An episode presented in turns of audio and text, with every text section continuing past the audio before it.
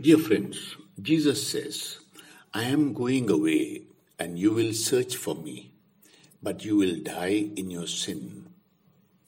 It's a time to search for Jesus is now.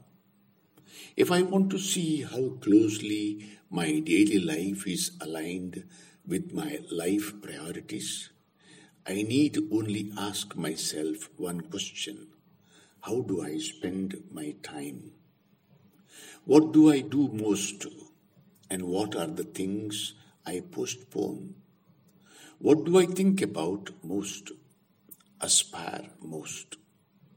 If our hearts and our lives are tied to this world, can we really be seeking Christ?